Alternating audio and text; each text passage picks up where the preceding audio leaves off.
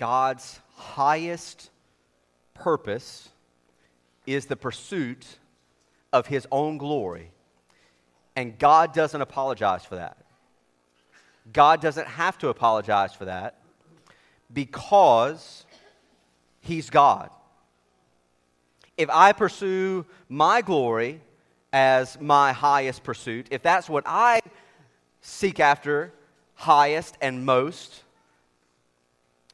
then I have to apologize for that. I have to confess that as, as sin. I have, to, I have to admit that that's a problem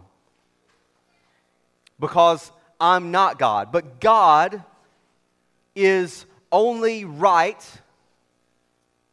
to pursue his own glory because he's God. To pursue anything as the highest good and the highest glory, to pursue anything other than God, to pursue any other glory besides God's glory as the highest is to be an idolater. And God is not an idolater. God pursues his own glory. And he's right to do that. He's good to do that. That's what I hope you'll see today. Is that God pursues his highest glory. And when we fail to do that, we are exalting ourselves against him. Instead of doing that, we should humble ourselves, pursue the glory of God in our, in our lives, and find eternal life and joy in Jesus Christ forever and ever. Today we're going to be in Exodus 9. In Exodus 9, but we're going to look at the last cycle of plagues that, that God sends against the nation of Egypt. There are three, uh, there are 10 plagues. The first nine plagues come in cycles of three, and we're going to look at that last cycle. And what we see first is destruction. We see destruction. So, Exodus 9, we're going to start in verse 13. Exodus 9, verse 13. We'll read through the end of the chapter. See destruction. Exodus 9, verse 13. It says, Then the Lord said to Moses, Rise up early in the morning and present yourself before Pharaoh and say to him, Thus says the Lord, the God of the Hebrews, Let my people go that they may serve me. For this time I will send all my plagues on you yourself and on your servants and your people, so that you may know that there is none like me in all the earth. For by now I could have put out my hand and struck you and your people with pestilence, and you have been cut off from the earth. But for this purpose I have raised you up, to show you my power, so that my name may be proclaimed in all the earth. You are still exalting yourself against my people and will not let them go. Behold, about this time tomorrow, I will cause very heavy hail to fall, such as never has been in Egypt from the day it was founded until now. Now, therefore, send, get your livestock and all that you have in the field into safe shelter, for every man and beast that is in the field and is not brought home will die when the hail falls on them. Then, whoever feared the Lord, the, feared the word of the Lord among the servants of Pharaoh hurried his slaves and his livestock into the houses. But whoever did not pay attention to the word of the Lord and left his slaves and his livestock in the field. The Lord said to Moses, Stretch out your hand toward heaven so that there may be hail in all the land of Egypt on man and beast and every plant of the field in the land of Egypt. Then Moses stretched out his staff toward heaven, and the Lord sent thunder and hail and fire ran down to the earth, and the Lord rained hail upon the land of Egypt. There was hail and fire flashing continually in the midst of the hail, very heavy hail, such as had never been in all the land of Egypt since it became a nation. The hail struck down everything that was in the field in all the land of Egypt, both man and beast, and the hail struck down every plant of the field and broke every tree of the field. Only in the land of Goshen, where the people of Israel were, was there no hail. Then Pharaoh sent and called Moses and Aaron and said to them, This time I have sinned. The Lord is in the right, and I and my people are in the wrong. Plead with the Lord, for there has been enough of God's thunder and hail. I will let you go, and you shall stay no longer. Moses said to him, As soon as, you, as, as I have gone out of the city, I will stretch out my hands to the Lord. The thunder will cease, and there will be no more hail, so that you may know that the earth is the Lord's. But as for you and your servants, I know that you do not yet fear the Lord. The flax and the barley were struck down for the barley was in the ear, and the flax was, flax was in bud, but the wheat and the emmer were not struck down, for they were late in coming up. So Moses went out of the city from Pharaoh and stretched out his hands to the Lord, and the thunder and the hail ceased, and the rain no longer poured upon the earth. But when Pharaoh saw that the rain and the hail and the thunder had ceased, he sinned yet again and hardened his heart, he and his servants. So the heart of Pharaoh was hardened, and he did not let the people of Israel go, just as the Lord had spoken through Moses. Well, this is uh, the, the way these cycles start off is that Moses goes out and meets, uh, meets Pharaoh in the morning. The way the cycles have worked so far is the, the first three uh, plagues are kind of like really severe nuisances. So they have to dig wells for water. They have to deal with frogs. They have to deal with uh, flies uh, or, or, or, gnats and mosquitoes and that kind of thing. Those, these are severe. They're very difficult, uh, but they're nuisances. When, when, they're over, theoretically, that could be the end if, if Pharaoh would only repent. Then you have the next three. Uh, that's when the, the, the plagues actually become on the people's bodies and on their wealth. So they get biting flies all over them. They get sores and boils all over their, their bodies, and, and they lose their livestock, which is a major form of wealth for them. But still, at this point, if God, if God relented because Pharaoh repented, then that would be the end of it. Egypt could recover. You know, I want you to kind of understand that before this last cycle. If everything stopped now, Egypt could chalk this up to six to eight weeks of really crazy things happening in Egypt, and, but then Egypt would go on.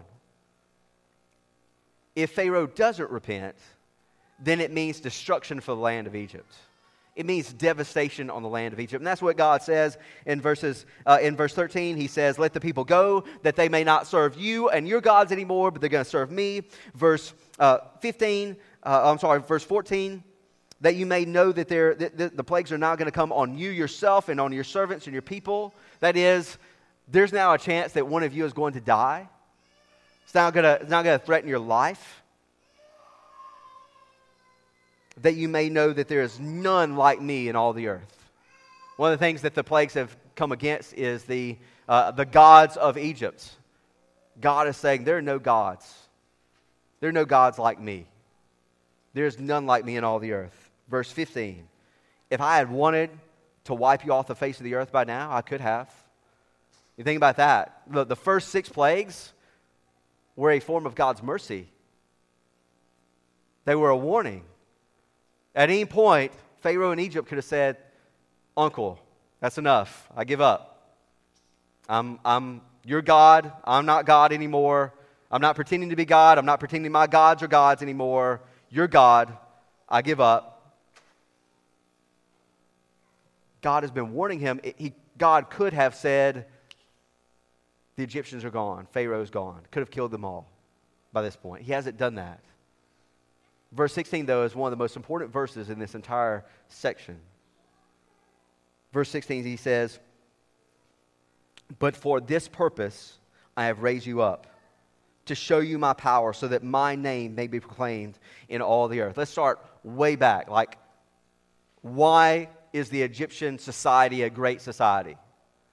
God, God raised Egypt up. Why is, why is Pharaoh the greatest man on the face of the planet at this time? Why is he the most, powerful man in the world? Because God raised him up. Why is, is God hardening his heart? So that he will not relent, so that he will not, he will not give in. He, why, is, why is he continuing to be stubborn? Because God has raised him up. Why has God raised him up? so that God can show his power to all the nations, to everybody on the planet, to all peoples, to the Egyptians, so that everyone will know the Lord's name. One of the things that, that Pharaoh said, one of the big mistakes he said was, I don't, he said earlier, I don't know the Lord. That, that, that God you're talking about, the God of the Hebrews, that Yahweh, I don't know him. Why should I obey his voice? And now God is saying, Everybody's going to know me. The Egyptians are going to know me. The Pharaoh is going to know me. All nations are going to know me. All people will hear the proclamation of my name in all the earth. I've picked you, Pharaoh, and I've raised you up to do just this. Now, I want you to hold your spot there, but flip over to Romans 9 again, just the same way as we did a few weeks ago. Same verse is, is quoted there in Romans 9. Look at Romans 9 We'll read verses 14 through 23.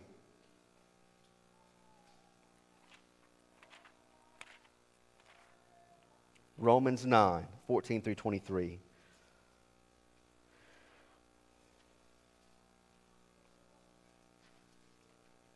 This is what he says. Read along. Especially, especially if, you, if you get behind, we'll focus in on verses 22 and 23. He says, What should we say then? Is there injustice on God's part?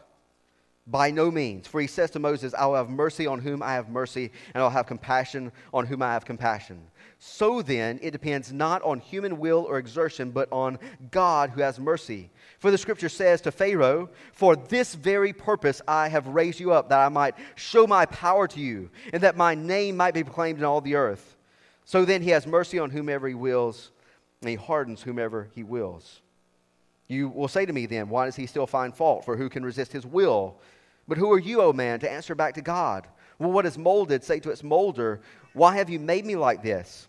Has the potter no right over the clay to make out of the same lump one vessel for honorable use and another for dishonorable use? What if God, desiring to show his wrath and to make known his power, has endured with much patience vessels of wrath prepared for destruction, in order to make known the riches of his glory for vessels of mercy, which he has prepared beforehand for glory? So, picking up there in verse 14, the, the, the charge is, is that, that God's electing purposes are, are pe- people that Paul talks to. They don't like that. They struggle with that. They deny that. But what Paul is saying in verses 14 and, and then uh, 15, he says, I, I, will have mercy on whom I have mercy. I will have compassion on whom I have compassion. It depends on God's will, it depends on God's God's freedom. God has the freedom to do whatever he wishes. And he's doing it. He's, he's quoting Romans 9 16. He's saying, God has the freedom to pursue his own glory, to make that the key point. So that when, it, when it's all said and done, we'll see that it all depends upon what God does. Not, not on human willing or human exertion, but on the will of God, on the freedom of God. He has mercy on whomever he wills, and he hardens whomever he wills. God does whatever he wishes. No one, no one can reach out and slap God's hand and say, No, don't do that.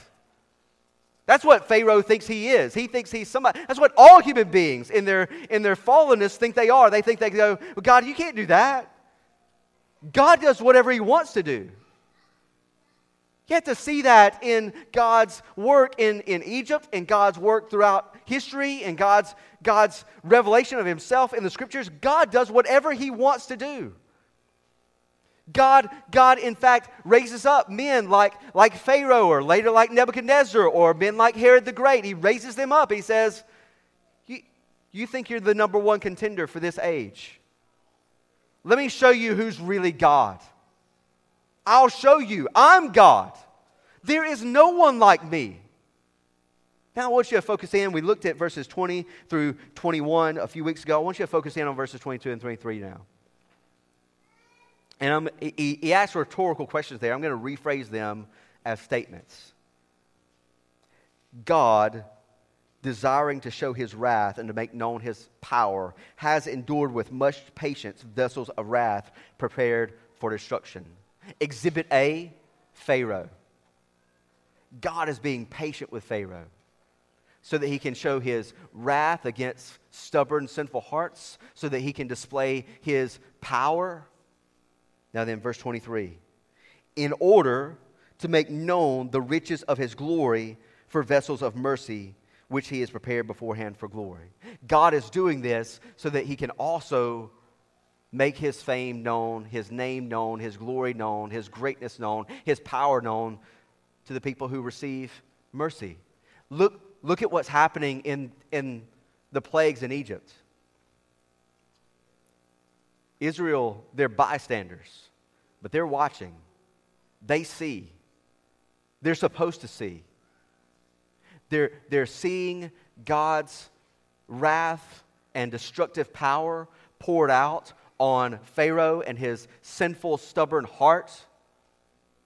And then they see at the very same time that God is not doing any of that to them, that God is, in fact, saving them through this. God is, God is highlighting His mercy, His grace against the backdrop of Pharaoh's sinful stubbornness. when you look at Pharaoh and the Egyptians, do you think that you are more worthy of salvation than they are? Do you, do you think that do you think that do you think that you don't really deserve what they're receiving right here? Don't think that way. When we look at Pharaoh and the Egyptians, we, we should be seeing that, in fact, that's exactly what should be happening to me. I, I, should, I should be facing all of those consequences. I, I, I have a stubborn heart, naturally. Unless God changes me, I, I'm naturally stubborn against God. I'm naturally hard against God.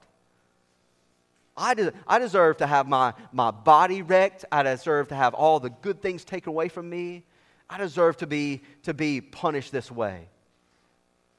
Now, then, what, what is highlighted when we are saved from that is that this is how good God is to us. God, God not only frees us from that through the death of his son, by his grace, by his mercy, but he gives us eternal life. You ought to be looking at what's happening in Egypt, what happens anytime in the Bible or any place else where we see suffering or we see people facing the consequences for their sin. We ought to be thinking, that would be happening to me if it were not for the grace and mercy of God. We, we fail to appreciate the grace of God to the degree that we fail to appreciate the wrath that our sin deserves. If you've, if you've not been brought to the place to where you look at what your sin deserves and it, it causes you to crumble, then, the, then God has many exhibits in the Bible to teach you just that, to show you that you ought to humble yourself before God. Now, then, let's also notice the thing that is at the center of it all God's glory. God's glory is the highest purpose for all creation, is the highest purpose in God's own pursuit. It, is, it ought to be the highest purpose of our pursuit. God is God. He does not share his glory with anyone else. The glory of being God, he does not share with anybody else. He pursues his own glory. God is not an idolater. He pursues his own glory. I pursue my own glory. Pharaoh is pursuing his glory. If I pursue my glory, if we pursue our own glory as our highest pursuit, as our highest good, we are idolaters. We are challenging the glory of God. That ought not be. That is not the way it was designed to be. That is of the very essence of sin is that we would pursue our own glory above God's glory. That we would want to be God. Paul says something later on whether you eat or whether you drink or whatever you do, do all to the glory of God. Why does he say that? Because from the, the smallest, most casual things that we do, eating and drinking, to whatever we do, we ought to be doing it for the glory of God. Not for ourselves,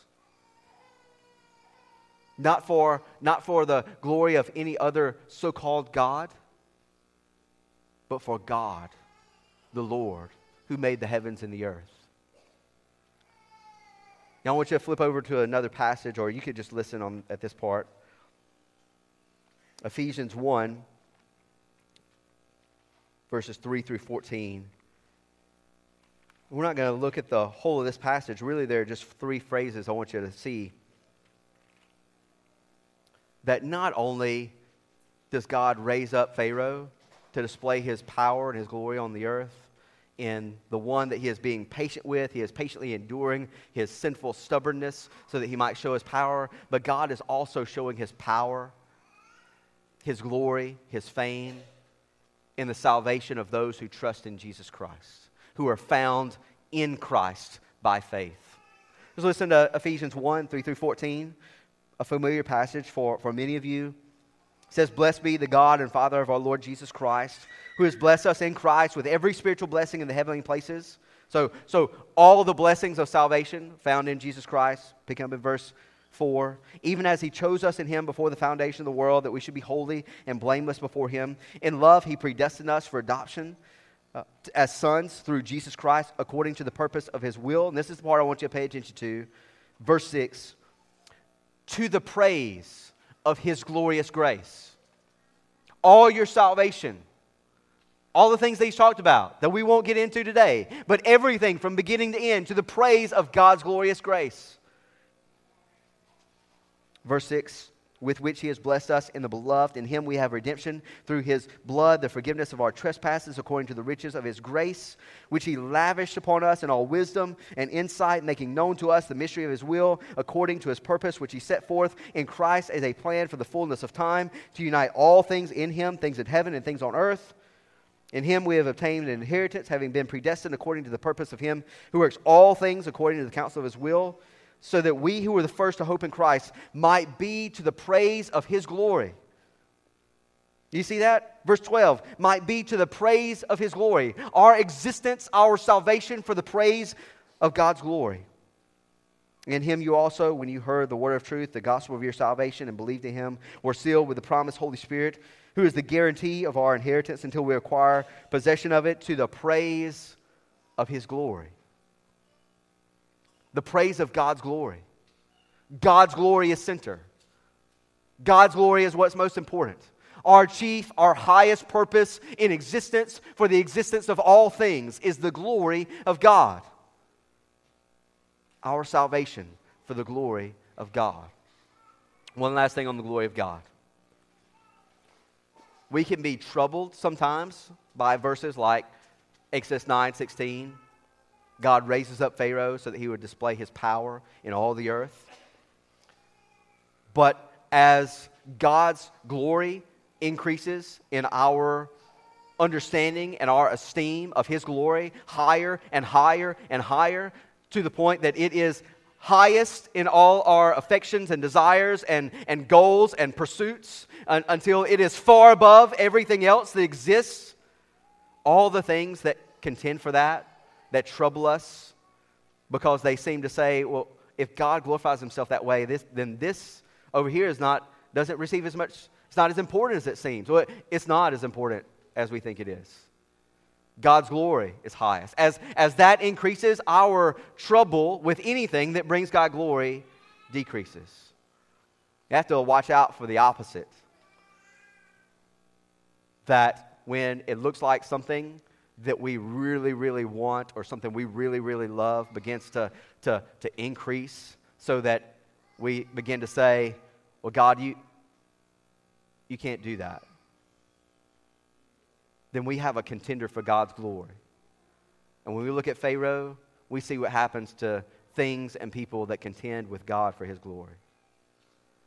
May we pursue God's glory above everything else in existence over our own lives, over our own families, our, our husbands, our wives, our fathers, our mothers, all our possessions, all our dreams, all our, all our goals, uh, everything that we have hoped for or dreamed about or thought about.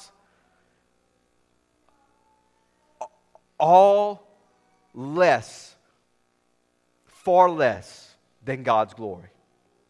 Whatever God has to do to glorify His name, let it be.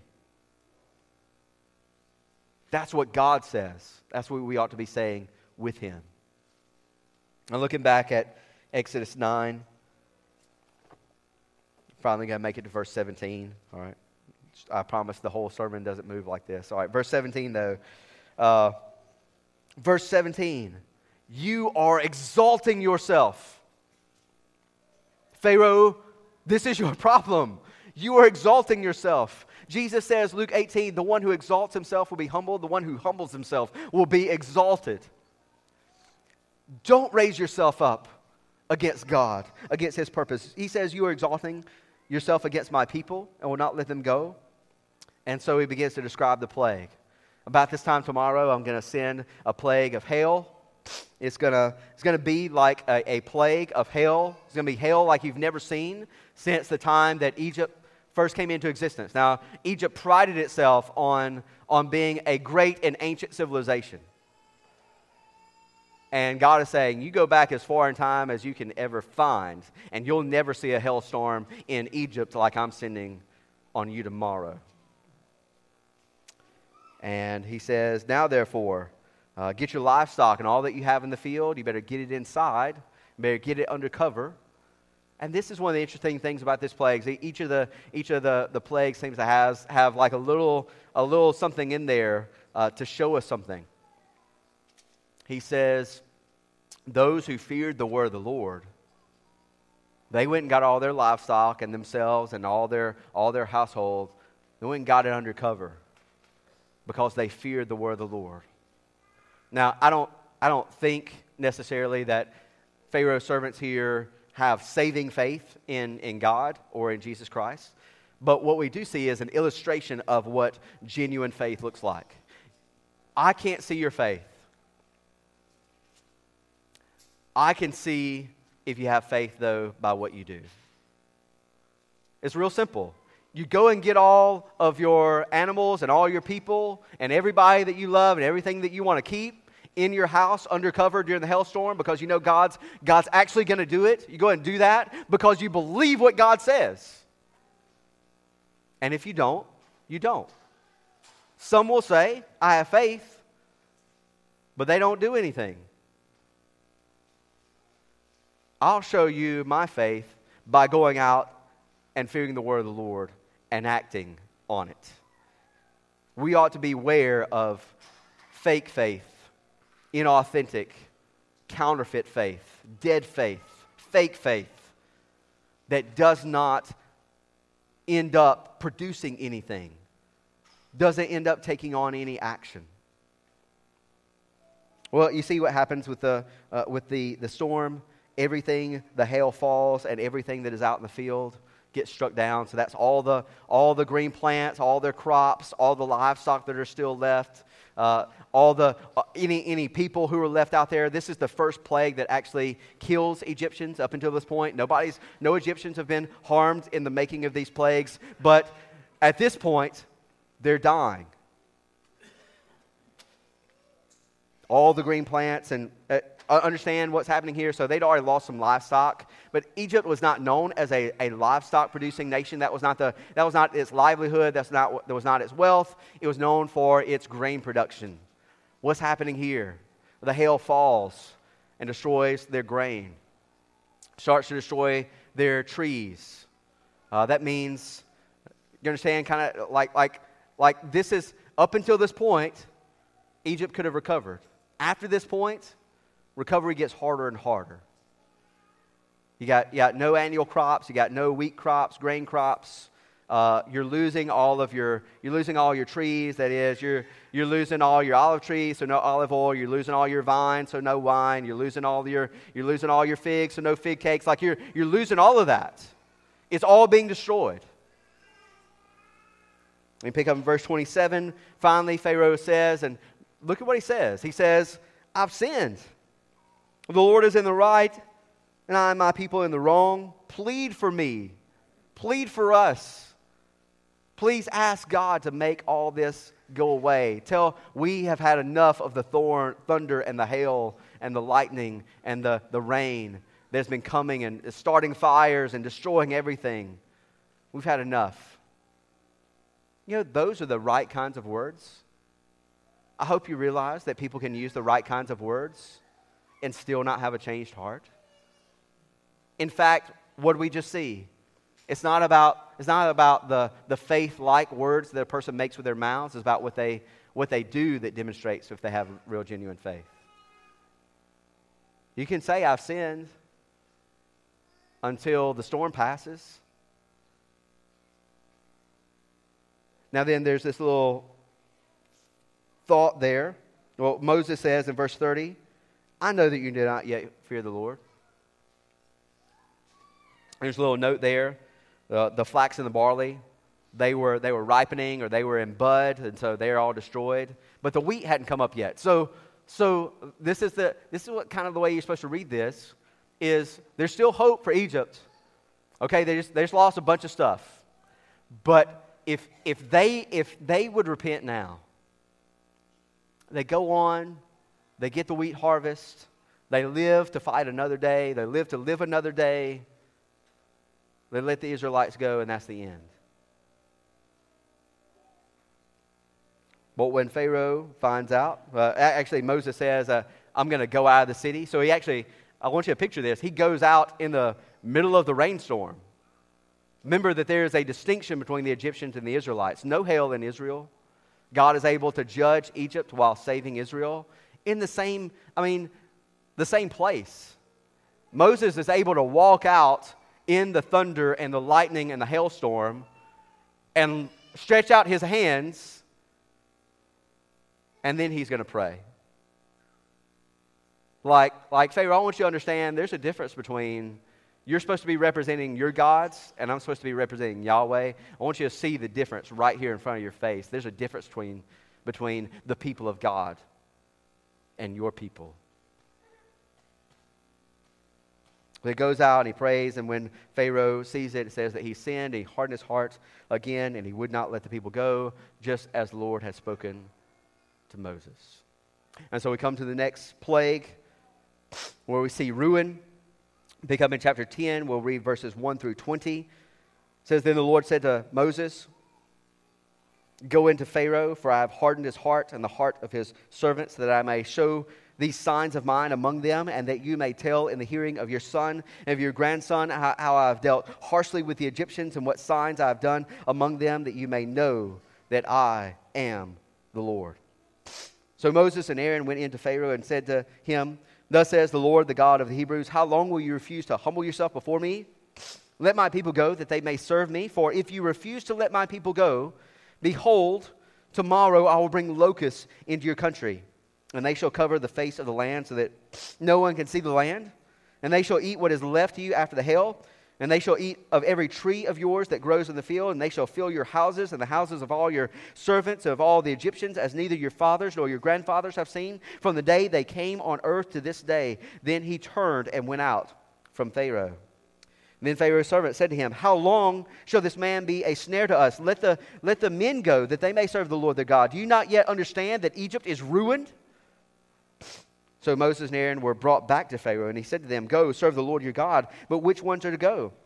Moses said, We will go with our young and our old. We will go with our sons and daughters, and with our flocks and herds, for we must hold a feast to the Lord. But he said to them, The Lord be with you, if I ever let you and your little ones go. Look, you have some evil purpose in mind. No, go, the men among you, and save uh, and serve the Lord, for that is what you are asking. And they were driven out from Pharaoh's presence. And the Lord said to Moses, Stretch out your hand over the land of Egypt for the locusts, so that they may come upon the land of Egypt and eat every plant in the land, all that the hail has left. So Moses stretched out his staff over the land of Egypt, and the Lord brought an east wind upon the land all that day and all that night. When it was morning, the east wind had brought the locusts. The locusts came up over all the land of Egypt and settled on the whole land of Egypt, such a dense swarm of locusts as had never been before, nor ever will be again. They covered the face of the whole land so that the land was darkened. And they ate all the plants in the land and all the fruit of the trees that they had left. Not a green thing remained, neither tree nor plant of the field through all the land of Egypt. Then Pharaoh hastily called Moses and Aaron and said, I have sinned against the Lord your God and against you. Now therefore give my sin. Please, only this once, and plead with the Lord your God uh, only to remove this death from me. So he went out from Pharaoh and pleaded with the Lord.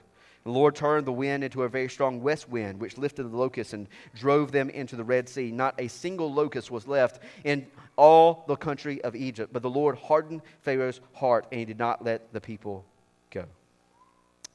Now, you look at verses 1 and 2 again. Again, God states his purpose of his glory, only this time the focus is not on the breadth. It is not on, on among the nations. It is not the proclamation of his name broadly, but it is the proclamation of his name from generation to generation.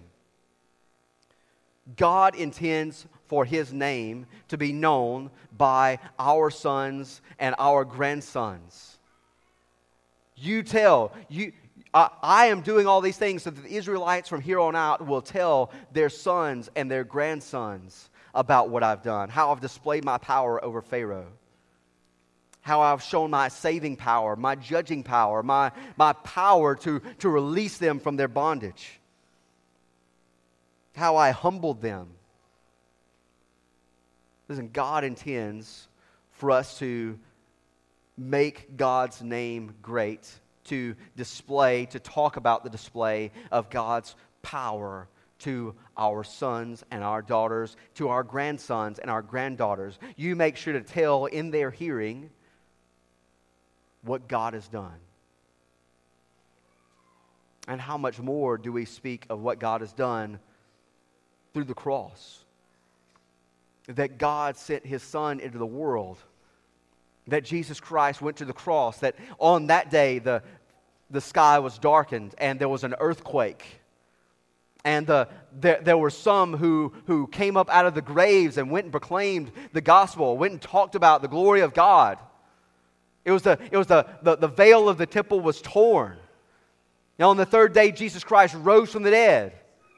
The signs and wonders that God, God did for his name and for his, his glory and his fame among all peoples and from, from us to our children and to our grandchildren. Have we told them? It's, it's our responsibility. We don't leave it to anybody else. We don't leave it to schools. We don't leave it to pastors. We certainly seek out the, the help of others and we, we welcome all the assistance that other people give. But, fathers, it is our responsibility to teach our children, to train our children, to tell repeatedly in the hearing of our children that God is great no one is like our God. Glorify God with your life. Glorify God with everything that you put your hands to, everything that you think about, everything that you say. Glorify God. God displayed his glory in saving Israel. Jesus displayed his glory in rising from the dead. Trust Jesus Christ. Follow Jesus Christ. Count everything else as, as loss for the sake of knowing Christ. Go find that treasure in the field. You found it. It's Jesus. Sell everything. Follow Jesus. Glorify God with your life. If you're a parent, that's your job. That's your work. And even when we're talking about the proclamation to the nations, the proclamation of the gospel to the peoples right now who do not have a witness to them? Do you think that that is a single generation kind of thing? They used to say that in, in missions, uh, missions gatherings and that kind of thing. I understand what they're saying. Like this, the, the nations in this generation. I think one of the things you could most definitely see is that since Jesus ascended into heaven, it's been a multi generational thing. If we're going to reach all the nations, it's going to it's gonna mean passing it on to our sons and our daughters. It's, it's not, it's, it's parenting. It's parenting for the purpose of God's glory among all peoples. Is that your purpose for parenting? Is that your purpose for being a father, a mother? It ought to be. To declare, even, even being a grandparent, to declare the gospel, to declare God's glory to your sons your grandsons, to your children and your grandchildren, to make it known. Well, then Jesus, I'm sorry, Moses goes back into Pharaoh and he says, This is the next plague. Uh, everything green that, uh, that was left after the hail, well, God's going to destroy that too. He's going to bring in locusts. And kids, uh, maybe you could get your parents to do this. Maybe you get them to pull up YouTube. Go see a locust plague you, there, there, you can find some good YouTubes of some good videos of locust plagues. They're like little kids, they're, they're like grasshoppers. They're little hungry grasshoppers. And when conditions are just right, they multiply way beyond anything you could, you could think of. From what, I, from what I read, from what I understand, like they, there are so many of them that, that that's the reason why the reason why they're not green is because they rub up against each other and they don't, they don't mature into the, that green color because there's so many of them. And they go and they eat everything. Go out and look at your yard today and imagine every green thing eaten. That's what's going to happen to Egypt. The locusts, they, they, he threatens with a. And then look at the, what Pharaoh's officials say. They say, Hey, Pharaoh, you, the stubborn one, don't you see that this is going to ruin Egypt? This is, this is going to be the end of Egypt. Like, like if this happens, we're going to starve to death. We're going to go, we're going to go from first to worst among the societies of the earth. Like there's, there's all our, our all of everything that we have is going to starve. No, all the livestock's going to starve. All the people are going to starve. There's going to be, there going to be no, there's no fruits, no grain, nothing. Ruined. So he calls them back in. He says, okay, you can let the men go. I will let the men go. I think one of the things you probably need to keep in mind here is that this whole thing has maybe been kind of a polite bargaining kind of thing where Moses has been kind of polite up to this point. Here's the point at which, you know, you kind of sat around the car dealership all day and now you're going to say, no, no, no, I'm paying this much. And that's what Moses is saying. He's saying, no, no, no, everybody's going. The young, the old, everybody. And, and Pharaoh says, Well, you'll know that the Lord is with you when that happens. Well, he's going to see that the Lord is with them. So Moses goes out, stretches out his hands, probably even is kind of like kind of like pointing in all, all directions north, south, east, west and the locusts come on, and the locusts come on so that, that is like a dark cloud. Everything is, everything is covered with locusts, and everything is destroyed. And again, Pharaoh calls him in and says, I've, I've sinned. Please forgive me. I've sinned against the Lord. I've sinned against you. I tried to trick you, or I reneged on what I said. And, and he says, I'm sorry. Please take this death away from me. This is going to kill all of us. And Moses pleads with the Lord and then it's over, and Pharaoh sees that, and it says, The Lord hardened Pharaoh's heart, and he did not let the people of Israel go.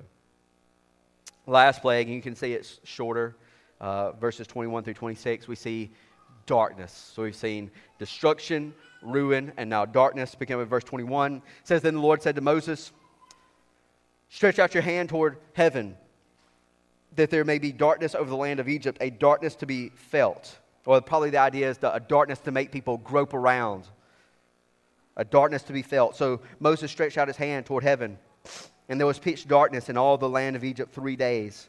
They did not see one another, nor did anyone rise from his place for three days, but all the people of Israel had light where they lived. Then Pharaoh called Moses and said, Go serve the Lord. Your little ones also may go with you. Only let your flocks and your herds remain behind. But Moses said, You must also let us have sacrifices and burnt offerings that we may sacrifice to the Lord our God. Our livestock also must go with us. Not a hoof shall be left behind. For we must take of them to serve the Lord our God, and we do not know with what we must serve the Lord until we arrive there. But the Lord hardened Pharaoh's heart and would not let the people go. Then Pharaoh said to him, Get away from me. Take care never to see my face again, for on the day you see my face, you shall die. Moses said, As you say, I will not see your face again. This time it is darkness. It, I think it is really hard for us to really gra- get an idea of the kind of darkness that we're talking about. We, we live in the age of the electric light bulb. I mean, if, if some of you guys needed to go to, to, to Walmart or Home Depot or go around town tonight after sunset, you wouldn't think anything about it. But we're talking about an age in which there is no artificial lighting. Like maybe a candle wick is the best that you're going to have. People, people shut down after dark. And now we're, we're, talking about, we're talking about not only will there not be any sun, but we're talking about all light. No sun, no moon, no stars, no light of any kind. The only way that you will be able to get around is by groping around. Like the lights will go out, and you will grope to someplace safe to sit, and then you'll be there for three days. This is complete immobility, bordering on insanity. And this is also a direct shot at Pharaoh himself. Pharaoh is supposed to be the living embodiment or the living expression of the sun god Ra. How do you say, Pharaoh, you're not a god? You're not a demigod, you're not a semigod, you're not an any kind of god. You black out everything. And there's light among the Israelites, but complete pitch, groping around in the dark, darkness for the Egyptians for three days. And what, what God is doing, uh, somewhat, you can look back through these plagues and you can see how God is undoing the way that He created the world. So, what does, what does God do, say, on the third day? He, he makes the, the waters come into certain places so that there can be dry land, and then He gives every green plant for food. What did God just take away? Every green plant for food. God separates the waters below from the waters above. What did God do in the plague of hail? Well, He, he made the, essentially the waters from above to fall down on the waters below. Or what about the God who said, Let there be light? What about when He says, Let there be no light? Then there's no light. It's one of the things you ought to understand about what, what the judgment of God really looks like in eternity is that it is the removal of every good thing. All the green plants gone. The nice, the nice atmosphere, the weather, the, the, the, the, the all, all, the livestock, all the domesticated animals, all the things we enjoy. You know, like like you like eating, okay, that's gone. The bread's gone, the meat's gone, the light is gone, all the goodness is gone when Pharaoh turns his back on the Lord, when he says to, when he says to Moses, you don't come back and see my face again. He's just said to the prophet of God, who is the only one who the last several plagues has been pleading with God to take these plagues away from Pharaoh. Now Pharaoh says, I don't want you. So, this is what it looks like to fall under the judgment of God. Now, then, Pharaoh says, Okay, now you can go, but just not your animals. Well, the livestock for the Israelites, that was their, that was their main livelihood. And so the idea is hey, you can go out for a little bit, but, uh, but then I know you'll come back because this is, where, this is where essentially your wealth is. This is where your livelihood is. Not going to let you go. Moses says, We're not bargaining, we're not negotiating. I think you, think you don't really understand where we're at here. Every hoof every hoof will go. Every hoof will leave. Pharaoh says, I don't want you to ever see my face again. If you do, you'll die. Moses says, So be it. That's the end.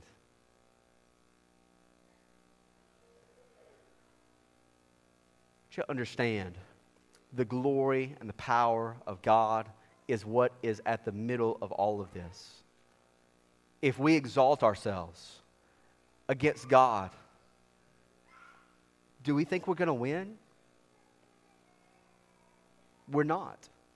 No one who exalts himself against God will stand on the last day. Humble yourself. Come to Jesus Christ. What does Jesus Christ say? I am the bread of life. I am the light of the world. I am the resurrection and the life. Come, come to me. Come to me. Like, like you, want, you want bread, you want grain? Come to me. I, I give you life. You want, you want light instead of darkness? Come to me. I, I give you light. You want life instead of death? Come to me. Jesus says, Come to me. Come to me, and I will give you life. I will give you joy for eternity. Come to me. Stop exalting yourself. Stop lifting yourself up. Come to Jesus Christ and find life. Find life eternal. Let's pray together. Uh, Father, uh, we we take every last uh, part of our prideful resistance away. Please grant that every, every stubborn, uh, stubborn cell in our body, every part of us, body and soul, that there would be nothing that would hold out against your holy onslaught of both uh, judgment, but also with mercy and grace offered to us. Grant that we would receive it, that all of our pride would crumble before your might and your power, and that we would be saved. We would be saved. We would be as those who are onlookers to your glorious display of judgment rather than the objects of it. That we would be those who are recipients of your glory and your joy and your eternal blessedness. Let's not hold out anymore. In Jesus' name we pray. Amen.